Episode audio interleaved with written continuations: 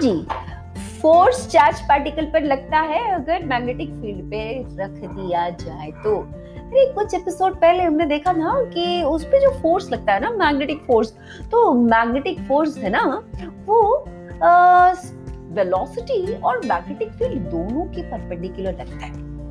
भाई, ये न्यूटन साहब है ना, वो कभी बोल गए थे कि अगर फोर्स वेलोसिटी के परपेंडिकुलर है ना तो सिर्फ़ डायरेक्शन चेंज कर सकता है भाई। hmm, याद है आपको? चलिए कोई बात नहीं। अगर याद ना हो तो अब फिर से हमें कर लेना चाहिए कि भैया कि पेंसिल रखो अपने टेबल पर। हाँ रखा रखा। अच्छा अब इसको पेंसिल को सामने चलाओ और फोर्स उसके परपेंडिकुलर लगाओ। देखो क्या होता है। किया? हम्म क्या देखा? पेंसिल गोल गोल घूम रहा है भाई। तो भाई कुछ भी कर हाँ। अगर कोई सीधी चलती हुई चीज़ पर अगर आपने फोर्स उसके परपेंडिकुलर दिशा में लगाई ना तो सिर्फ़ डायरेक्शन चेंज हो सकता है। भूल जाओगे उसका स्पीड चेंज होगा, नहीं होगा भैया स्पीड चेंज सिर्फ़ और सिर्फ़ क्या होगा?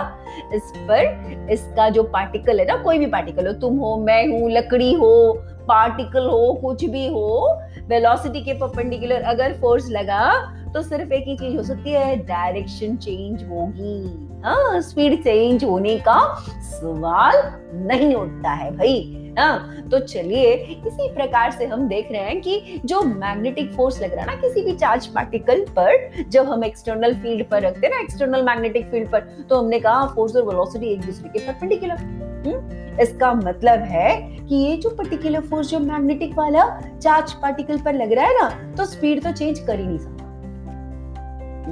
डायरेक्शन हम्म? चेंज किया और जो डायरेक्शन जो फोर्स होती है ना फोर्स और वेलोसिटी परपेंडिकुलर तो इसका मतलब भाई यहाँ तो सेंट्रीपिटल फोर्स लग जाएगा है ना?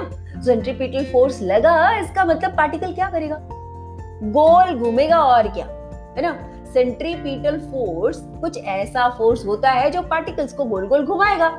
यानी चार्ज पार्टिकल मैग्नेटिक फ़ील्ड पर आ गया तो ये सीधे सीधे से बात गोल गोल घूमेगा। हम्म? गोल गोल घूमेगा तो रेडियस तो बनना है भाई। तो सेंट्रीपिटल फोर्स और जो हमारी मैग्नेटिक फोर्स है ना, दोनों एक दूसरे के बराबर। सेंट्रीपिटल फोर्स कितना होता है? बोलो। Yes m v square divided by r और ये वाली जो मैग्नेटिक फोर्स जो अपन पढ़ रहे थे अभी अभी तक, हा? क्या था? Q b b sine theta था। चलो हम मान के चलते साइन थीटा थीटा 90 है तो साइन थीटा कितना हो गया? वन छोड़ो उसको अब। हाँ? हम मान के चल रहे हैं कि वेलोसिटी और मैग्नेटिक फ़ील्ड दोनों एक दूसरे के परपेंडिकुलर है। स्पेशल केस भाई स्पेशल केस है ना?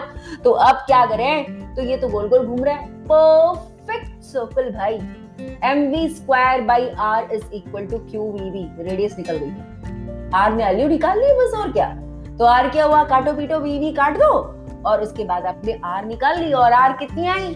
हाँ? चलो रेडियस का फॉर्मूला मतलब अगर एक चार्ज पार्टिकल को मैग्नेटिक फ़ील्ड में परपेंडिकुलर डाल दिया हाँ तो इसकी रेडियस बनती है जो सर्कुलर पाथ में घूमेगा। R is equal to m v divided by q b m mass v velocity q charge का मैग्नीट्यूड और b मैग्नेटिक फ़ील्ड चलो रिपीट करें. r is equal to m v divided by q b r is equal to m v divided by q b नहीं याद आया भाई exam की तरह. क्या किया जाए? हा? कुछ नहीं भाई. M v square by r तो भूलने से रहे. F is equal to q v v ये भी नहीं भूलेंगे अपन. इतने बार याद कर चुके? दोनों को इक्वेट करो रेडियस निकाल दो. हम्म? निकल जाएगा एक सेकंड का काम। हम्म? तो रेडियस निकला और पार्टिकल हम लोगों ने क्या समझे अभी? कि अगर किसी पार्टिकल को मैग्नेटिक फ़ील्ड में वी वेलोसिटी के साथ परपेंडिकुलरली डाल दिया जाए तो परफेक्ट सर्कल में गोल गोल घूमेगा। ठीक है? तो हमने ये जान लिया सर्कल पे जाएगा। अब चलो मान के चलते हैं कि हमने परपेंडिकुलर डाला ही नहीं। ज़रूरी थोड़ी है ना परपेंडिकुलर में डालेंगे? हुँ? क्या किया जाए? बोलेंगे कि इसमें परपेंडिकुलर ना डाल के हम कोई एंगल मैग्नेटिक फ़ील्ड के साथ बनाते हुए डालते क्या होगा? सोचो। पार्टिकल के पास वेलोसिटी v है वेक्टर क्वांटिटी तो क्यों ना हम इसको रिजॉल्व कर ले?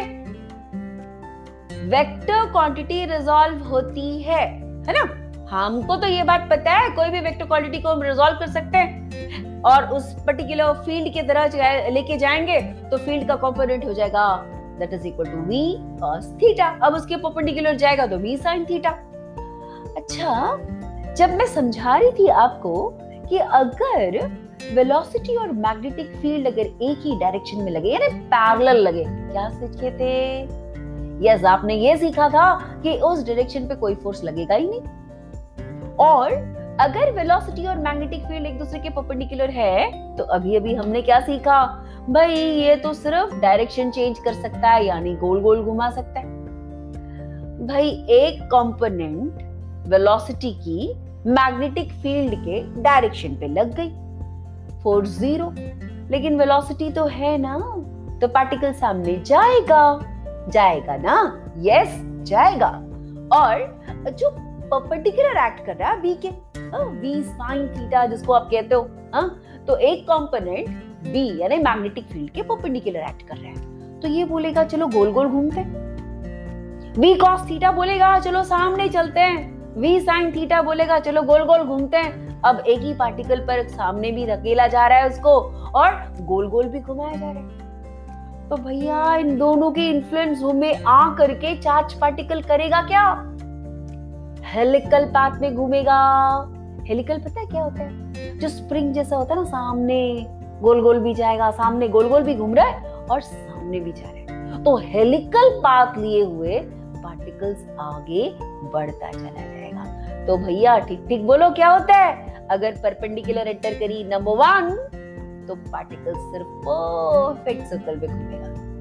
लेकिन अगर वेलोसिटी को एंगल बनाते हुए मैग्नेटिक फ़ील्ड के साथ भेज दो तो वो परफेक्ट सर्कल ना बना करके पार्टिकल हेलिकल पाथ में जाना शुरू कर देगा। ठीक है?